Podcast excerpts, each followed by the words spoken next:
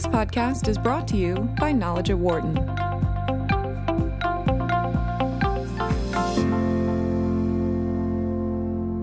Welcome to the Knowledge at Wharton podcast. I'm Deborah Yao, a senior editor at Knowledge at Wharton. I want to welcome Zeke Hernandez, a management professor here at the Wharton School. Uh, he's here to talk about his latest research on global strategies, ethnic communities, and institutions. In particular, he examined the phenomenon of companies expanding into other countries to serve people in their same ethnic group. For example, Korean banks entering China to serve Koreans who live in that country. His paper is titled, When Do Ethnic Communities Affect Foreign Location Choice? Dual Entry Strategies of Korean Banks in China. Welcome, Zeke. Thank you. It's nice to be with you, Deborah. So, tell me, how did you get this idea to study ethnic communities and banks? It seems like a fairly unusual topic. Well, it, it is actually an unusual topic, particularly in business research. Uh, and I guess since it is unusual, I'll have to give you an unusual answer to how I started uh, becoming interested in these issues around immigration and ethnic communities. So it goes back actually to uh, my early years in grad school. Uh, I started my PhD very interested in the globalization of companies. And um, uh, what I had in my head as kind of a, a young and bright eyed grad student was this, uh, this visual of a map of the world with dots uh, scattered uh, across the map representing the locations of companies. And what I wanted to explain was um, you know, h- how do we how do we explain the this map, these locations of companies where they choose to expand abroad? And so uh, I just mulled on that question and, and had the, the map pop in my head uh, periodically. And uh, one day early in grad school, I was actually uh, up. Uh, I was lying in my bed, but I was awake, stressed about an upcoming uh, statistics exam. And the map popped in my head, and uh, for a reason that's hard for me to explain. Another map uh, overlaid onto the original map, which uh, had dots representing the movements of people or immigrants around the world. And there was, I guess, a, a moment of, of inspiration or, or, or, an insight where I asked that there had, you know, there has to be some relationship between these two maps, the movements of firms and the movements of immigrants around the world. And so uh, that was uh, the the beginning or the seed of an idea to study how uh, immigrants affect the uh, global movements of companies, which, as I said, is a very unusual, I think, way to come up with research ideas. Um, but it, you know that led to uh, really a stream of research uh, on this topic, and so this is not my first foray in, into immigrants and and firms. Now, what this paper is is a follow up on previous research, um, and uh, I just want to say uh, just a couple things. One is that the topic might seem unusual, but the phenomenon of firms expanding into foreign markets is actually quite common, right? So we see it all the time with, say, just to give a few examples, fast food chains entering the US market, right, to serve Asian or Central American customers. Uh, we also see it with tech companies moving from Silicon Valley to Asia or vice versa to tap into engineering talent of a certain nationality, right, founded by, say, immigrant managers, right, or things like that. So it's actually fairly common. Um, in this case, uh, one of my co authors on this paper, Young Lee, uh, and I, we had separately done research showing that foreign companies are more likely to invest and survive in the US in cities or states that had a greater size of immigrants from their country of origin. And um, we decided to join forces and ask a different question uh, for this paper. So tell us about your research. What did you set out to study? So as I, as I was saying, what this paper does is it builds uh, on on an empirical finding that I just mentioned. So just to repeat, uh, some of my work and, and that of others, including my co author on this, we'd shown that firms are more likely to move into a foreign location the greater the number of co national immigrants that live in that location. So, say, uh, to use another interesting example, a South African company is more likely to invest in Colorado than Arkansas because Colorado has the second largest population of South African immigrants in the US. And this is after we account for the economic attractiveness of Colorado and Arkansas for that company. What we wanted to add is some nuance into this previous finding because you know on average it's true uh, and, and it's been shown in lots of different countries that a firm say from country x tends to locate in a place with immigrants from country x. But there's actually a lot of variation around that average. So not all companies will find it desirable to locate where immigrants from their home country live uh, and we even became aware of some cases in which companies deliberately avoided locating where immigrants lived because they didn't want to be associated with catering to a quote niche ethnic group of customers or workers.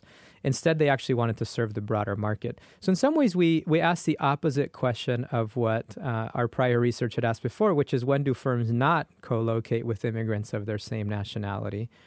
And we felt that this could be important and interesting to help us understand the real fundamental mechanism by which immigrant populations attract firms from their home countries.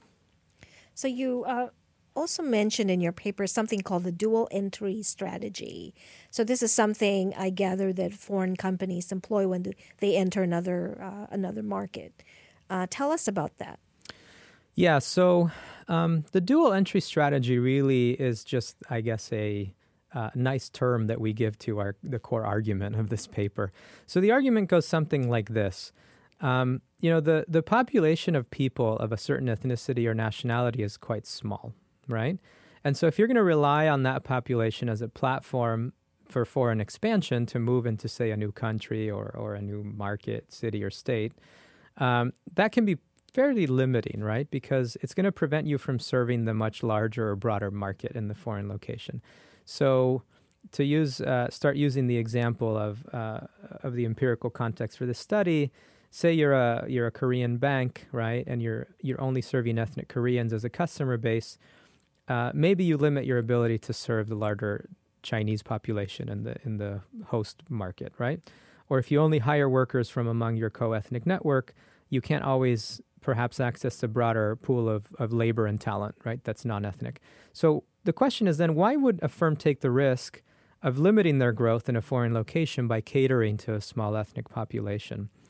And so our argument is that firms take that risk when the institutional environment of the target location is weak, right? And it presents risks that only the ethnic population can mitigate.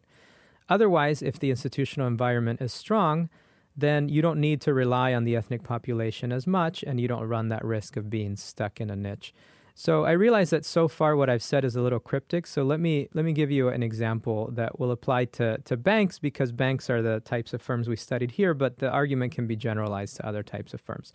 So say I'm a bank and I'm considering moving into a foreign uh, market in China, right? A, a, province that has very weak laws, weak courts, weak property rights. So that makes lending very risky, right? I don't have credit rating agencies or other ways to ascertain the reliability of a potential borrower or a potential employee. So, in a situation like that, it turns out that an ethnic community can be really valuable.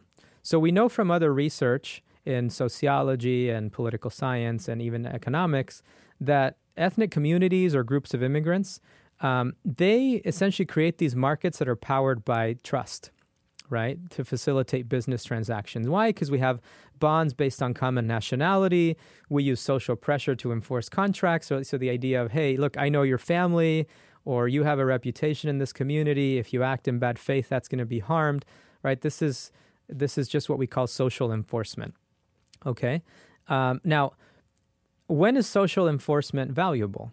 It's valuable if I don't have another means of enforcing business practices, right? So if the legal uh, or local institutional environment is weak, then firms from country X will really benefit a lot from tapping into this uh, kind of social fabric and doing business within the ethnic communities.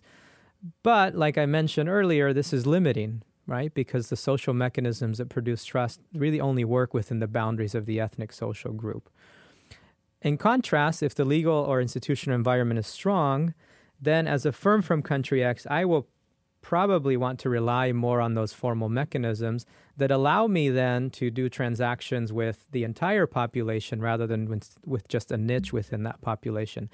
So, now to answer, to get sort of at the point of your question, this leads to what we call the dual entry strategy. If I'm a firm and I'm considering expansion into a location that has an ethnic population, I'm going to do it uh, w- if that location has a weak institutional environment, right? That's weak courts, weak laws, weak property rights. But I will not, or I will be at least much less swayed by the ethnic population in places where institutional environments are strong. That's the dual entry strategy. So, uh, in, in, your paper in particular looked at uh, the uh, ethnic Korean population in China and Korean banks entering the country. So, uh, first of all, I didn't even know there were that many Koreans in China. So, can you set the context for us a little bit there? Yeah, uh, and I'm glad you asked that because actually, th- this is one of my favorite aspects of this paper. Is just that, that the data and the context are very, very cool. So uh, again, this is uh, perhaps uh, idiosyncratic, but I should mention uh, I should have mentioned earlier. So I have two co-authors on this paper, uh, Young Lee and Sun Huang Guang. They they're both at SUNY Buffalo, and it turns out that one of them is Chinese and the other one is Korean. So uh, so I learned a lot from them, and one of the things I learned is that China actually does have a really large population of ethnic Koreans, um, and their history is, I think, both inherently interested interesting. I'm sorry. But really important for our empirical research design. So, these ethnic Koreans moved to China uh, in the early 1900s to escape Japanese colonial rule. And at their peak, they actually reached a population of nearly 2 million.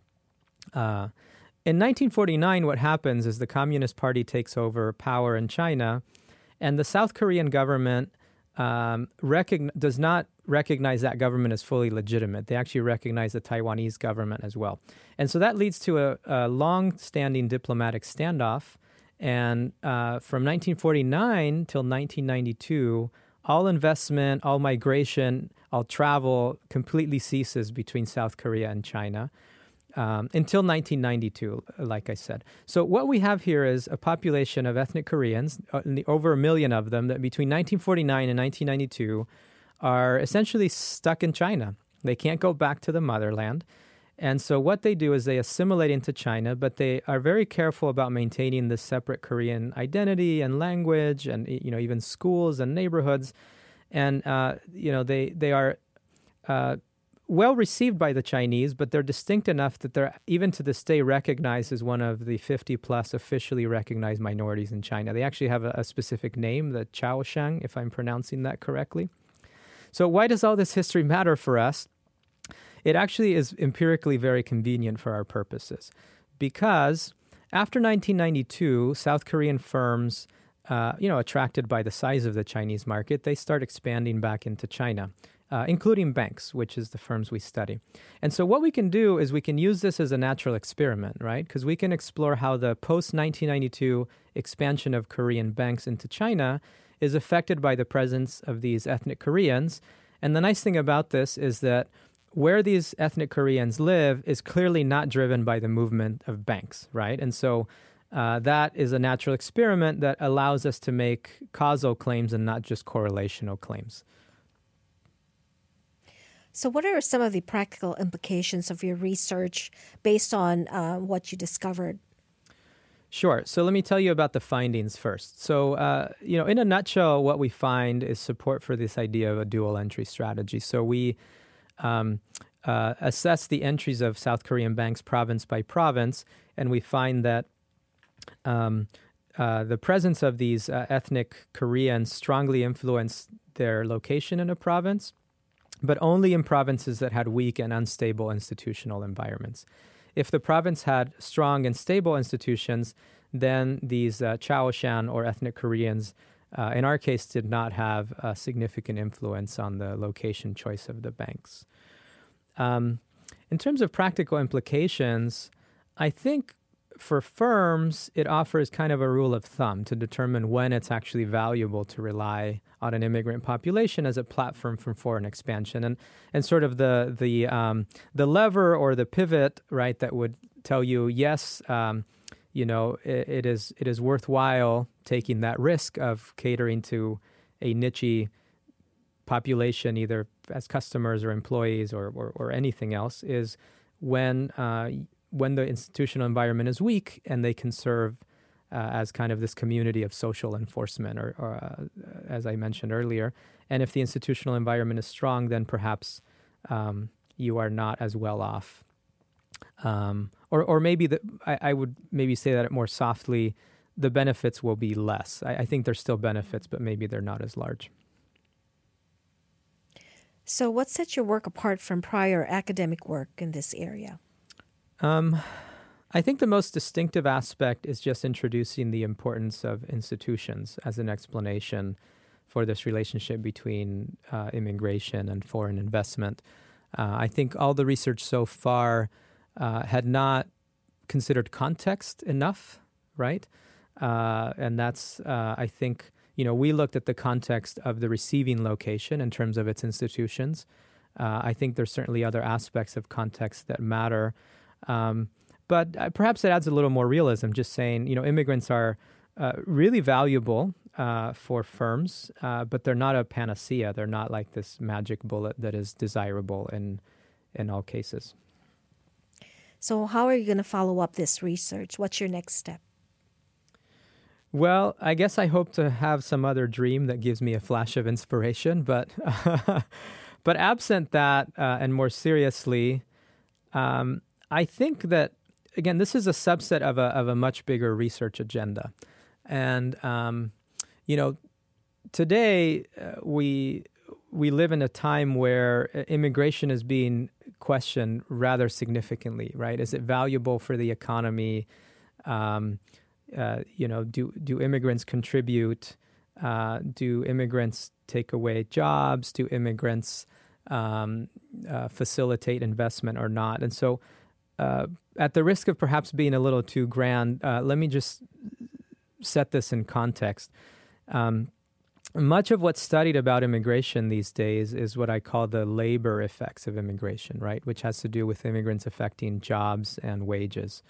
Uh, it turns out that there's a lot of research on this, decades and decades, and the National Academies of Science recently uh, wrote a very large report that, that anyone interested in this topic should read. And the conclusion was that in terms of wages and jobs, immigrants uh, either have um, negligible effects or they might have a very small negative effect on a very small sliver of the population, right? So we're debating a lot about an issue that turns out to be not that consequential.